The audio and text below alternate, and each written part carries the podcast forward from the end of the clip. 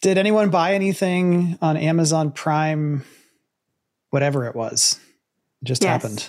You did. I did not personally, but my husband bought several things for the house and they all showed up yesterday. And I was like, okay. I glanced at it yesterday when there was uh, like an hour and a half left. Yeah. They had some different ways of organizing it this time, like the top 100. It was supposed to be a curated list, Yeah. but after you got past the first 20 things, I don't think this is what everyone in the world wants. I think I think they try to say like this are the most popular 100 items to consider. But then it started getting pretty specific to things that only my family is probably like it might be on our top 100 list, but it's not on the world's top 100 list or North America for sure. They know your shopping habits. Yep. I can tailor those lists. I did go and look and see if anything on my because I keep a list, you know, was on sale. So I went and ran through the stuff that I've been kind of watching just to make sure hmm nothing was on sale, and it wasn't. So I didn't buy anything. I mean, some of the Apple products, which normally don't go on sale, were on sale, and Peloton bikes, if you don't have yours yet, 15% off. But nothing just like I've got to have that for sure. Yeah. All right. We ready to get into it? Let's go. Yep. Welcome to Market Proof Marketing, the podcast from the industry leaders at Do You Convert, where we talk about the current and future state of marketing and online sales for builders and developers across the globe. We're not here to sell you, we're here to help you and to try and elevate the conversation. Is there a topic you'd like us to cover or a question you'd like us to answer? We'll do it. Simply send an email to show at doyouconvert.com. Welcome to episode 244. I'm Kevin Oakley, and with me today is Julie Jarnagin and Becca Thomas. Hi. Hello. we only have a couple more weeks left in what I would consider to be uh, what's the, what's the term? It's like the year's over for Yeah. marketers. Are still going to have a lot to do, and there's going to be a lot of projects and and things to accomplish. But in terms of creating traffic that has the time and interest to to convert into sales that that are going to happen before the end of the year, this is the home stretch. So that's good. Yeah. Stay focused Yeah. keep pushing. if you haven't already started kind of your final push, I guess this is just a reminder to have the conversation with everyone of probably between now and the first week of November. And then after that, you're going to need to start. Well, you don't have to, but you probably should start scaling back ad spend because the consumer starts. One way to say it would be hibernating, but I just keep coming back to this idea that I've talked about a couple different times of our industry is unique in the amount of time that we have to be thinking into the future. Land gets identified three to five years out from it before it ever is going to be sold, typically. Um, inventory that we're going to build. A lot of news articles about, oh, these poor retailers, they have to order stuff from China and it might show up two or three months later. And I'm thinking, have you, home builders have to wait a lot longer than that to Yeah. create inventory or to get the inventory. But also from the consumer's perspective, they have to think further into the future to find our product interesting. And the broader macroeconomic environment is causing consumers as a whole to think less about the future. We've talked about that before because they don't think the future is going to be very good. So they just don't want to think about it. They ignore things that don't make us feel good. But this is the time of year in every year where the consumer starts to think to themselves, I'm going to focus more on what's right ahead because of the holidays. And we just stop thinking about the year to come as a majority. Certainly, some people never stop thinking about the future, but that's where we are. And that means that the first trick that we all pulled out of our hats when the market turned was, haha, I can make traffic appear that's relatively qualified and interested. As long as you're willing to spend the money, you know, we can make it happen. And now what we're starting to see, different by market, by area, is that that's starting to no longer be the case as the consumers sh- shift their attention into just this kind of short period in the future. So, with that said, let's get into story time. Mm-hmm. There it is. Becca, you want to go first? Yeah. So I got a request from a builder to do some ads for a community and I sent them over the ad with kind of broad pricing and really, really pretty pictures. And the response I got back was, well, we are going to need to dumb down those pictures a little bit. Yeah. and um, it got me thinking the market has really shifted so where we kind of have to let people dream a little bit with the pictures. So you can show a little nicer pictures and then still have your your round pricing and by that I mean to the nearest 100,000 so that people can kind of dream and it seems like it could possibly be attainable even though they know that it's probably too good to be true but since there's less people in the market looking and there's less people reaching out you kind of got to open it up a little bit to get those people interested enough to call you. And then you kind of talk to them about reality. A hundred and ten percent yes. Sales and sales management are definitely still feeling cautious about consumer expectations and having uncomfortable conversations. And we totally understand because you've gone through now almost two and a half years of uncomfortable conversations and people not getting what they expected. But at the same time, you know, I've used the analogy of speed marriage as sometimes what people try to have accomplished versus speed dating. But especially in this market, we have to date. And that means give ourselves time with the customer to overcome objection by objection and to explain and educate and encourage and all those things. I mean, if I had met Melanie when I did, and I just started out with our first conversation by saying, Hey, um, two months ago, I went into hiding for two and a half weeks because of my crazy ex girlfriend showed up and wouldn't leave without being escorted by the cops. So, do you want to go get some donuts? So, that would have been a completely transparent conversation. And the four Oakley Rugrats, as we know them today, would not exist because we would never have gotten married. So you have to position yourself in the best light. That's part of marketing's responsibility. And I think to your point, Becca, we've absolutely gone to the other end of the extreme on the seesaw. like, nope, that house is too pretty. No, you can't say low 400s because by the time you put in the options people want, we're going to be at 445. And that's not low, Kevin, that's mid there's no there's no government agency that's going to fine you for saying low 400s if your average price point or, or your starting price point is in the 440s. That is actually by definition the lower half. The midpoint's what? 450. Last I checked. Four I mean, someone's going to tell me I'm wrong probably in the email, but that's okay. So yeah, push push the limit because right now you can't complain about lead quality or uncomfortable conversations when you don't have anyone to talk to. I don't know which rule that is, but I would say rule number two, at least, maybe rule number one. Julie, any, anything about that ring true yeah, to you? No, it re- yeah, it reminds me of back in the day. One of our big battles was um, the salespeople wanted us to put a sign on every single upgrade in the model home that said, "This is an upgrade. This is an upgrade. This oh, is yeah. an upgrade."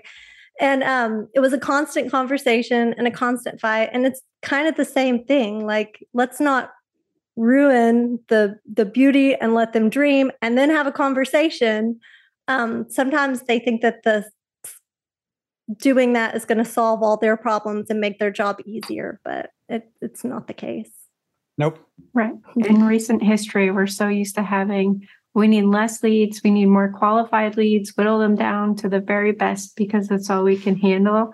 And I think the mindset is slow to shift. I mean, I know we are shifting, but I think shifting to just approximate is good enough to get people in the door. Yeah, you it's can't. hard. To be clear, we're not encouraging or suggesting that anyone lie no. or or do a full on bait and switch. No. But ambiguity which is just yes. not saying something. No one does it now. Yeah, I don't care how transparent, ESG, whatever your company is. I have yet to see a written description on any house that says giant telephone pole in the backyard. True. Not, not happening. And so you just just kind of we talked about the summit first principles. Go back to first principles and what is the first thing we're trying to what's what's the thing we're trying to accomplish to get leads. Well, another example that got into a little kerfuffle on a call about was a home a community that only had I think it was four home sites left. And we were talking about what should the messaging be on that community page, like the the main headline, because currently it said you know final four opportunities. Well, consumers could look at that and think those are the four worst home sites left. And one of the things that we always did at Heartland was when we said there was a certain number that was the final opportunity, we also would always say premier home sites still available. And someone's like, well, these aren't the premier home sites, Kevin. We can't say that. Okay, you got four. Is one of them better than the other three? Yes. Okay, that's the premier one. And that's, I mean, if you think that's going too far, then you probably don't want to be my friend. But in terms of creating leads for your sales team, that's that's an okay message to send.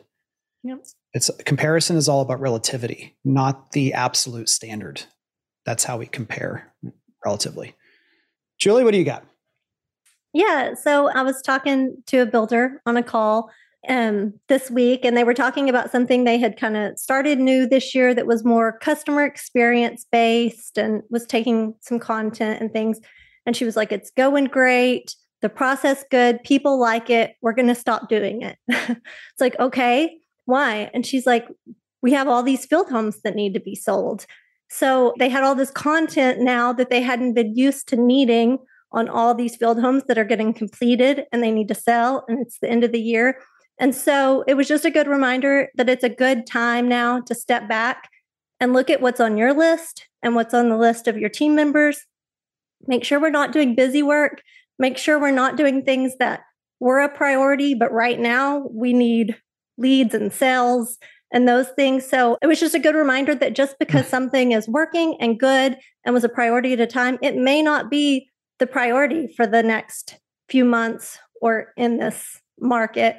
So um, I will even confess there are things that I have just stopped doing before to see if anybody noticed. If it's something on your list, this report, this whatever, that's taking you hours. Yeah. And it's like, let me stop this for a couple months. And if anybody's like, hey, where did that report go? Then I will definitely be like, I'm sorry, I'll start back. So don't get fired. I'm just saying I have done yeah, this no, before, it. but it's a good time to take a look at your list and reassess what the priorities are and what your goals are right now. I love it. I think it's incredibly insightful. And I made a I made a post on LinkedIn somewhat similar to that this past week because while we do have, I think the Chad Sanchagrin replied back that he, he wasn't quite sure he agreed, but I think it was just a misunderstanding because we were both using a sentence to describe a relatively big concept. But essentially, it was, you know, pain is a signal that you need to change something. Pain can give you clarity on what's important and that focus and, and the purpose. And then that the purpose gives you the energy to push through and make the change. No one makes a change unless they understand why or it's forced upon them. And he's like, well, I don't know if you need to, you know, stop doing something or, or, you know, because we have unlimited potential. And I, I mean, I, I, I kind of agree with with his general sentiment. However, the thing that you're going to stop doing, it could, like you're talking about, Julie, in your example, you're stopping doing something that maybe is good, but it's just not mm-hmm. necessary right now. I think where Chad and I would agree is that there's a whole bunch of stuff that you could stop doing too that is not even good. It's just yeah. neutral. It's neutral to negative. You know, I, and that's why I don't mind when people give me a hard time about not knowing all of the latest movies or whatever. It's like I don't have. When would I watch another movie? Certainly not during a work the work week either. And I'm not knocking you if that's how you escape, but you know, there's a whole bunch of stuff that you can also stop doing in your work life or in your personal life that it's not even the, the hard decisions are what do we stop this that's going okay or seems to be good but may not be aligned with the company goals or the immediate needs. But the easy stuff should be what's what's the easy stuff for me to cut out.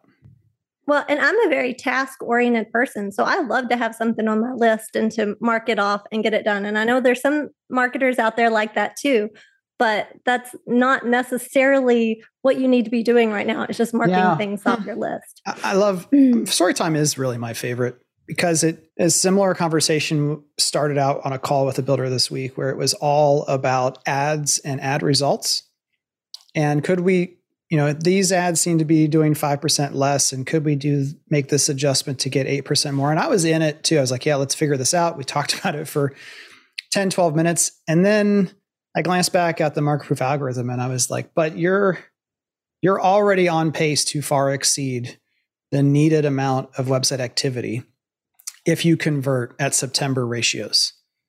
So this shouldn't even really be something that we spend a lot of time on because everything is hinging on can you get that website activity to convert to a lead or not.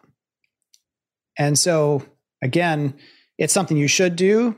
And maybe you don't even need to stop doing it altogether, but the amount of time or percentage of your time that you're dedicating to it probably should be questioned again. And if you're not certain, ask your boss. Sometimes we make it too hard. It's like, it's okay to go back and be like, should I still be doing all these things? For me, I'm struck with this idea of innovation right now. And in a good market or an average market, iteration is what I think it's all about. I remember 2008, we made a little bit of money when other builders were going out of business. And so the CFO at the time, Brian Gillespie, said, I know what our, our mantra is going to be refine in 09.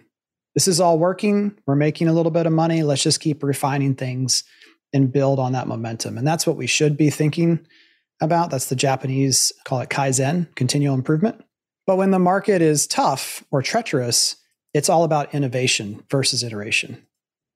And what I mean by innovation is that's when you do break things and it's also when things get messy. When you innovate you you kick up some dust. You you cause things to be disruptive. You might make a task list like person in your company nervous because you just made something happen that no one was expecting. And i'm not talking about necessarily big innovation. Like giant innovations usually are either undertaken in like we're going to come up with an entirely new product line. That's either going to happen it's cross department it's going to take a long time and you're you're having that discussion either because times are so good that you feel like you have the margin to do that, or times are so bad that if you don't do that, really bad things are going to start happening. I'm talking about innovating on things that are mostly just within our own world that may or may not have an impact, but we're just so afraid to try. That's the yeah, iteration. It has a lot of great things, but one of the things built into it is really small steps that if we fail it's no big deal. And if we succeed it's a little it's a little bit of a deal. If you can do something to change a call to action or offer the consumer an opportunity to do something that you're not even sure exactly how you'll do well at scale go ahead and do it. And see if two people out of 10,000 visitors want to want to take advantage of that offering or 200 or 300 because if 200 or 300 people want to become a lead or take a next step that you told them you would figure out how to make happen, you'll figure it out. You'll get the resources approved to make it better, smoother, systematized, etc. But we're so nervous right now in a lot of these conversations. People are unwilling to think uh, from an innovation mindset because they're just worried about the what ifs. Like, what if this is successful? it's almost I don't know. To me, it's just a. I understand why it's hard, but if you need leads, you gotta you gotta start innovating. You're not just gonna get slightly better between now and December. Yeah, I think company culture makes a big difference in this too. That's true. You know, you see a big difference in a builder that they kind of have a culture of let's make a change, let's make it quickly, let's see what happens, let's not freak out if it doesn't work and we have to take a step back. And then you see the builders that man, they struggle to pull the trigger on on anything and yeah, you can you can see when the market's changing how much more of a struggle it is for some versus others. You can actually use your innovation budget. I know we mm-hmm. always kind of talk about having a little bit of that, not necessarily on gadgets and, and things for content creation, but if you want to try a new type of ad and it's not in the budget, use some of your innovation fund to do a test and see how that works out. Yep. If you get positive results, then you can roll it out to more than one neighborhood or. Area. And I'll talk about an extreme case. There's there's a whole bunch that we've talked about with our builder partners over the last two weeks, but one that um, Mike threw out on the podcast about make an offer. Maybe it wasn't the podcast. It might have been our Pulse video. Every every month we do a video to owners about our what we're seeing in the market around the country. And he was like, you know, why don't you just eBay it? Like let people add the button that says make an offer. And again, some people get super freaked out by that idea. Some people get really excited. But even when they're excited, all the questions came down to these like very specific tactical how do we, what do we say? I'm like, just make a button that says mm-hmm. make an offer. Take your existing form field and just add an extra field to it that says, What would you like to offer? And just see if anyone pushes it. If we go back to the builder back yeah. in 2020, one of the first to on every single thing, including home sites on every community, they were, I won't say the name of the tool they were using, but it was reserve this home site or buy this home. And no one pushed it for three and a half months. But they had spent all this time and energy, you know. So that's those are two two little examples of what we're talking about here. Yep. Definitely making the sales process easier would help going forward, especially now that there's less sales to test on. So you could test a smaller amount to see how it works and then iterate on that. Yeah, but it's it's time to innovate because it's just not going to get better. And that's kind of my last part of story time is between now and the end of the year, it is not going to get better. It's not going to get easier. Um, you can't just keep doing the same things and expect a different result. And that's okay. Some builders are they're already saying, you know what, we're just we're going to not launch anything until the spring even if we could open up a new neighborhood in November or December, we're going to just start a couple homes, start the model, and we'll launch it in February. That's okay too if that's if that's the framework, but everyone needs to be on the same page because we are back to full on seasonality. And like I said at the beginning, this is just the time of year where things start to shift after another week or two. They're already shifting, but it's going to get pretty pretty different. Now that doesn't mean you can't have a great sales month in November or December. Another builder showed me their market curve algorithm, and I was like, wow, how did how your lead to appointment ratio is 600% so far for the month. They had scheduled, I'm going to make up the numbers, but it was it was like 55 appointments off of 22 leads because they were converting prior leads that they already knew to appointments in that month and that's perfectly okay and that's how you smooth out the seasonality. So that's allowed. I'm not saying that we just give up and we're not going to sell homes in December either. We that's absolutely not the case. You can sell just as many homes in December as any other month if you give the team the tools to do that. The last thing is, I got a really cool message from someone. Her name's Katie, a video on LinkedIn. She was taking a walk this morning. And at first, I was like, this, who knows where this is going to go? You know, uh, getting a LinkedIn video message at 7 and 8 in the morning. um, and but it, she was just saying, "Hey, I saw a video. I recorded a short video and I put it on LinkedIn and Facebook and a couple other places about imposter syndrome and um, I don't even remember what it was about now. But she said, "Hey, I saw that video, and I'd never really interacted with you before, and I might have seen your picture, but I'd never seen you actually speaking." And then I'm listening to the podcast this morning on my walk, and it's a completely different experience because I see you in my head talking now, we know this to be true, Steve Pacinelli, and that's why we're big fans of BombBomb and and all the work that they do. And and we're one of the biggest advocates of using video email and putting a, a name and a face together. And yet, it was just a really good encouragement to me of you should do that a little more often. So I just think it's not. You know, my my hard part with that is I'd rather people focus on the content than my face I think there's there's some people who would rather you focus on their face and be memorize who they are than what they're saying. And and so my bias is what does it matter if if there's a talking head going along with my thoughts or not? But thank you, Katie. That was that was kind, and I will do some more of that in the future. Now, a quick word from our supporting partner, Opendoor. Connect your customers with Opendoor, and they'll get a preliminary offer within minutes. They close on their home, and you close the sale. Plus, you can track the entire process with ease by using your personal custom referral link. Go to opendoor.com forward slash do you convert to learn more about how you can partner with Opendoor. First up on the news, Do You Convert All Access is here. What the heck is that, you say? Well, it is a community that we have created using a tool. We didn't, you know, program it all ourselves, but it allows some pretty fun things to happen. It's essentially a, a private community where you can ask a question, start a poll, post an image, get feedback. It also allows us to go live. We can have private webinars, private hangouts. You can see all of the other members by their role in the community. You know, are they a, a marketer, online sales, an owner? There's protected spaces. So one example would be, you know, we can have a space. There's a space already for the podcast where people want to talk about a particular episode or suggest a guest, etc. But there's also going to be one for um, online sales and online sales managers and marketers and you know different levels so that you can have private protected conversations where you're not having to worry about your boss being in that same community. Uh, also events we can post um, detailed events. You'll be able to post your own events. If you want to have your own market proof marketing meetup like we're going to do here in columbus ohio so anyone who listens to the pod who wants to get together for breakfast or whatever on a random date we can put that in there. Uh, it has its own app. You can chat with people. You can start your own separate threads. I don't know what you can't do in there, but we'll let you know if you try it and we'll say no. But yeah, so check that out. It is completely free. That was a quick question when we, when we teased it in the group is like, are you going to charge for this? This is not, this is not a subscription service of any kind. it is 100% free.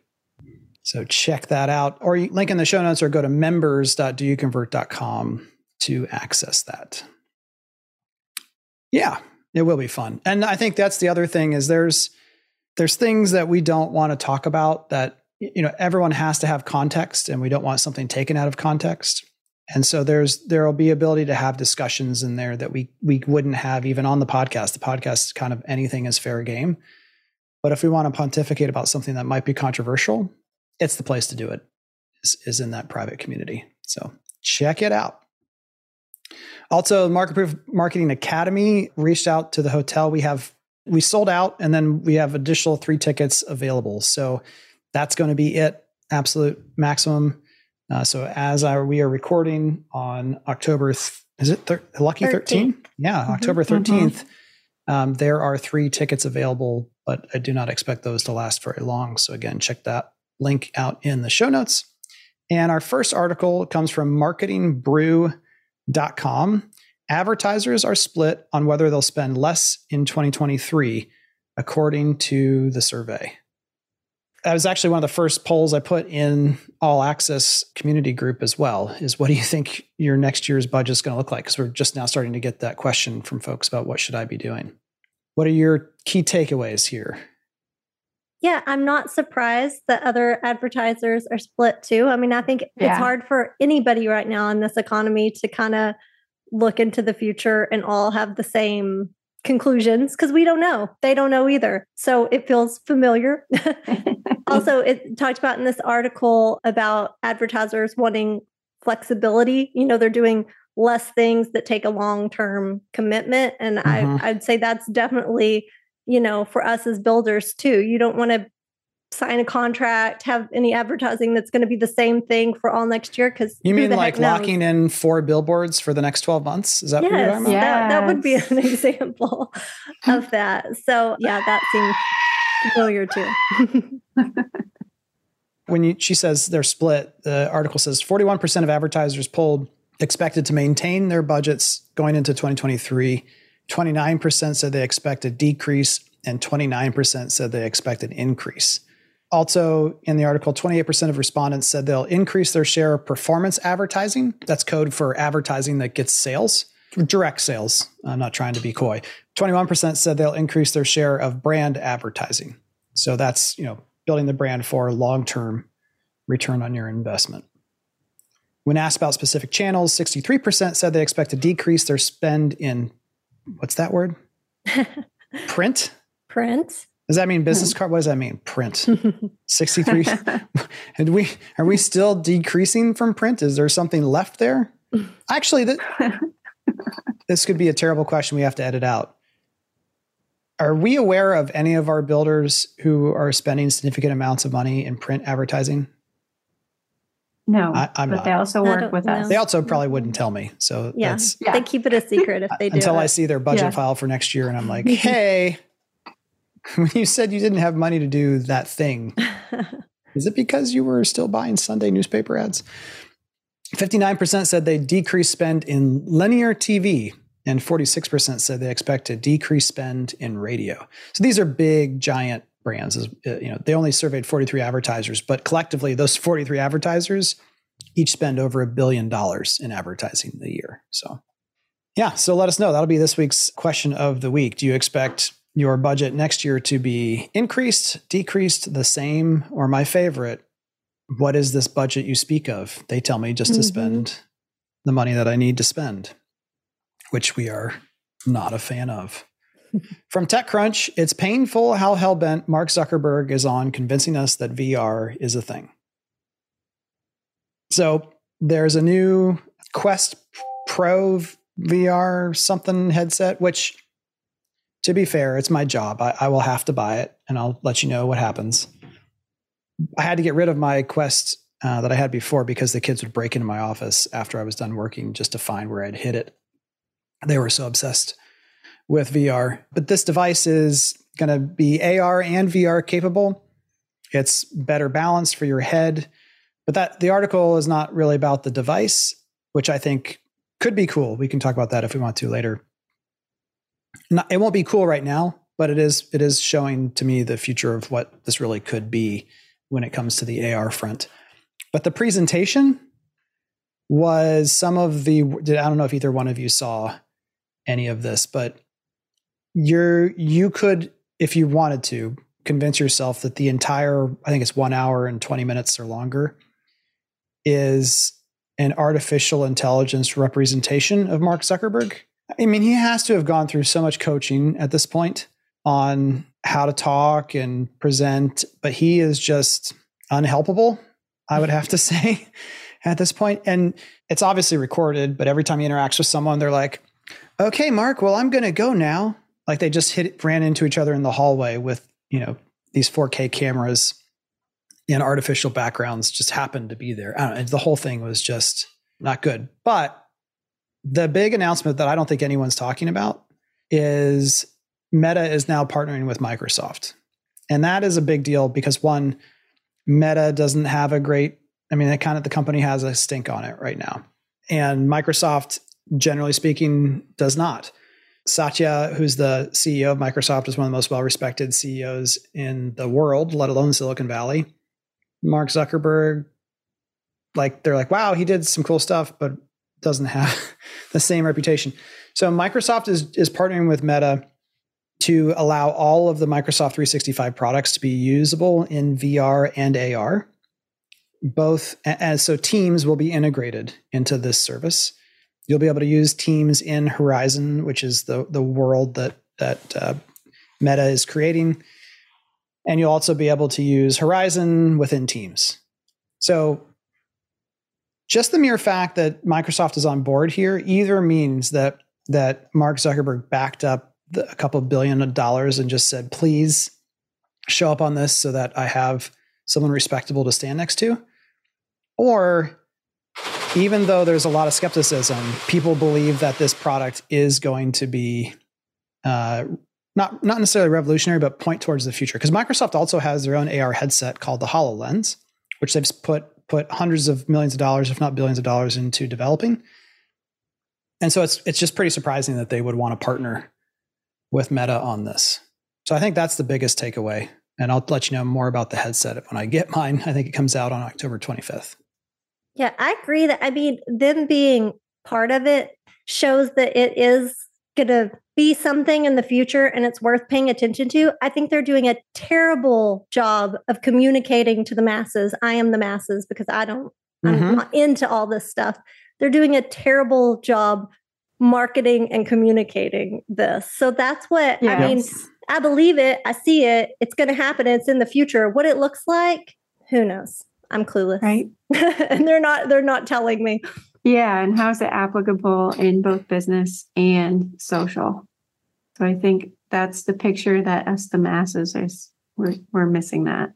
Yeah. And, that, and again, that's where in the demos that they give the AR stuff, there's a, a scene where someone sits down at a desk and they put on the headset and suddenly they're they're using their actual keyboard, their actual mouse, they're sitting in in the desk, but where they might have only had a 20 inch monitor sitting in front of them, they now had three giant screens, and they, they could still see the desk, see the keyboard, see everything, and that that that type of example of if if it works, but this goes back to the hype cycle, which I haven't talked about in a couple of years, I don't think, but generally speaking, it's on the second or third kind of hype cycle of an idea that it actually starts getting integrated. And so VR is probably on its third cycle right now of it's going to be awesome. No, it sucks. It's going to be awesome. No, it sucks. So we're about due for some innovation and innovations always eventually come. You know, it's just a slow, it's a slower process. And suddenly a lot of things change. But it, there, there's also someone who edited like a 10 minute version of the hour and 20 minutes. That's probably the one you should watch. that uh, sounds better. Yeah. yeah. Next up from digiday.com why mass marketing will not work on Gen Z. And um, basically, research finds that mass marketing is unlikely to work for Gen Z, which tends to reject mainstream pop culture and embrace niche cultures and those trends are moving faster than ever before.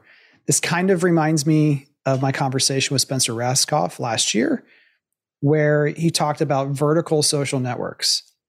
And he used the example of Strava. If you're a runner or a biker, that app doesn't just track your stuff. You remember when people used to, I ran today and it was all over Facebook and then all over Instagram. Mm-hmm. And then you realize this isn't what my whole audience wants to see. So I'm going to go find a, a niche network where that is encouraged, not just that they don't get annoyed by it, but that's what they're there for. I'm part of Recon Food, which is his daughter's company. And when I post something on there and use hashtag Team Pancake, like 15 people within an hour or two like it, right? Because those those are my people. That's where they go to talk about pancakes. So makes perfect sense to me. Yeah. And I see it with a, I mean, I have a 14 year old. So I guess he's on the bottom end of Gen Z. And I see it like he, he's obsessed with World War II. When I was 14, we were all watching the same TV shows. We were all, you know, talking about the same movies, wearing the same stuff. But he has very niche interests the same way. So I see how it can be harder, especially for these bigger brands to pin down this generation in one in one place. Yeah. Well, if you think about it, us growing up, we were in the kind of forefront of the information bloom. And these guys have grown up with you can have anything you want wherever. And they have much better skills to curate what their interests are and find that content. Whereas we're just kind of used to having it delivered to us and and maybe aren't as skilled at sifting through it. Yeah, I, I also think that, you know, the stuff that does still hit mainstream becomes even more valuable. So that's just always the counterpoint there is when something is more scarce, it becomes more valuable. So when a show like The Mandalorian or whatever becomes part of the zeitgeist, the value there is huge. It's just mm-hmm. a little bit more rare. I mean, there are people right now who are just starting to watch Game of Thrones. Over time, if someone watches the entire season, I forget how many seasons there are. If you watch all eight, nine seasons of Game of Thrones, when you interact with someone else who has seen all those seasons, there's still a collective shared experience there. It's just not happening at the same time. So I think the other thing that it, my takeaway from it is is that while the actual content may be different, the mediums that we're using to consume them is still a commonality. So even though the videos that someone may be watching on TikTok or Reels is unique to them, they still 15 years from now people would be like remember when tiktok came out and it went crazy? So there are still shared experiences. It's just not necessarily at the content level.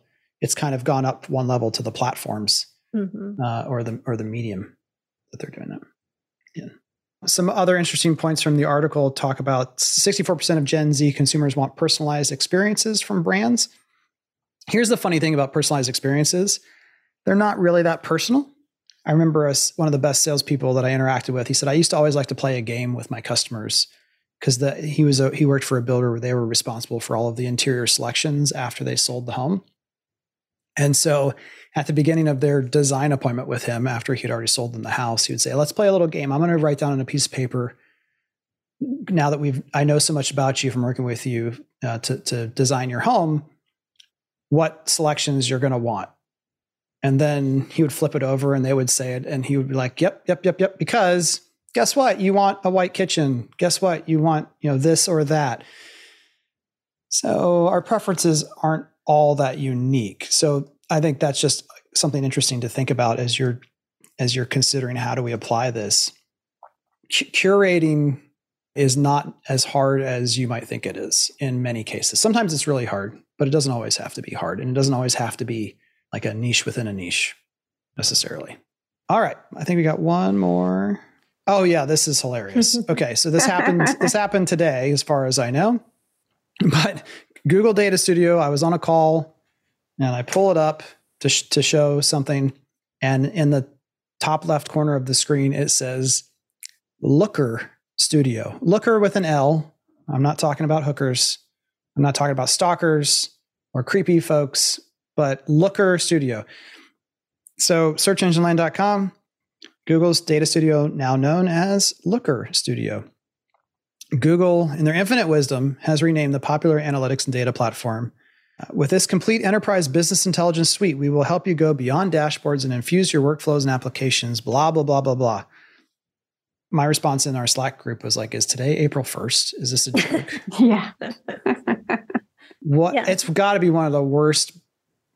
It's just terrible. I yeah. want to sit, I want to sit in on that meeting and know what was going around as they were pitching this and other names. Yeah, I mean, even Google look would have made more sense. Like we're trying to become the verb of I want to look at that data. Okay, great. Let's use Google look. But looker? Is that even, you know, let's just see. Is that a word? Maybe and I think they had Google bought look. another another product and merged it in, but I don't know why they chose to merge the name in. It's terrible. Oh, you're right. Okay, so that maybe mm-hmm. that that's the.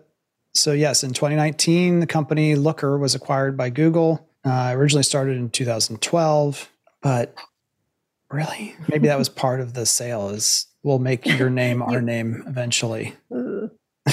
yeah, it's bad. I'm curious about. It says it's going to have a pro version which I wonder if those are or new tools that are getting added in, or are they going to make us pay for some tools that we're already using now in Data Studio for free? Yeah, right? not clear, mm-hmm. but I would expect everyone get ready to pay up a, a little bit, something. Yep. yep. A little bit of something. All right. That'll do it for this week remember a question of the week in the Facebook group, or it will also now be in DYC All Access in the Market Proof marketing space. Yeah. So check that out. And you can, reminder, you can send in your questions or feedback on this episode or any other to show at doyouconvert.com. Oh, wait, wait, wait, wait. I'm all sorts of mixed up. We end now with something called favorites. Ah, which yes. if you didn't scroll down to the bottom of the show notes, you didn't see. So it can be a product, something you're watching, reading, anything in your life that is something you just are really enjoying and getting a lot out of. And you're like, well, this is hard because I can't say a show because Kevin just said if you watch shows, you're lazy. what are we going to talk about? I've got one. All right, go. It's the Lumi Pet. It's actually for my toddler. I like to decorate for Halloween, and we have big inflatables. One's mm-hmm. a witch, one's a ghost. Both have terrified my poor little toddler to nightmares. So, yeah. in hopes of sleeping through the night, I looked at night lights, and Lumi Pet popped up, and it is a soft silicone pet in a shape of an animal, and it lights up. okay. Is it, does it have a timer on it? Is it like to help them go to sleep at night? Like a nightlight? Yes, it's yeah. So it's a nightlight, but it will rotate through different colors. You can change settings. It's got a remote, so you can turn off from the doorway once they've fallen asleep. If they wake back up, they can turn it back on. So There you Yeah, go. I've seen these. These are Yeah. cute. They're like LED night lights. yeah. Awesome. Julie, you got anything? I have one that's food. So m- maybe I just have found these and they've just been out. But you know that there's Kind Bar, the granola bars. The granola bars called Kind Yeah. Bars. Now there's Kind Frozen. Have y'all had the Kind Mm. Frozen that are like No. little ice cream bars? And there's Mm. mint and there's peanut butter and they're healthy-ish. I wouldn't say they're healthy, healthy, but they're a kind bar, so they're more healthy. They remind me of like a Snickers, a frozen Snickers ice cream bar, but they're healthier. Mhm. So kind frozen is mine. There you go. Nice. Mine is the pumpkin pancake mix from Trader Joe's. Oh, that is good. Now, this is very important. Pay attention, everyone. You're going to take the Krusteaz sweet cream pancake mix and you're going to mix half and half the Trader Joe's pumpkin pancake mix with the Krusteaz sweet cream pancake mix.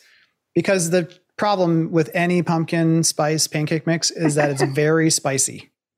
It's light on the pumpkin, heavy on the spice because I guess dehydrated pumpkin flavor is hard to pull off in a, a pancake.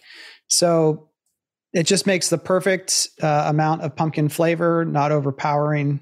Kids love it. They've never been a fan of any pumpkin pancakes I've made before.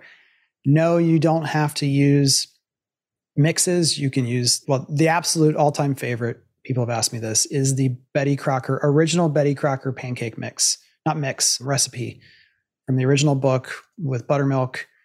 That's the way to go. So you can use that and mix some uh, pancake uh, pumpkin flavoring in there too. But that is that is my favorite. And then my my final favorite is already um, DYC All Access. We've got people hopping in. We put it in the Facebook group.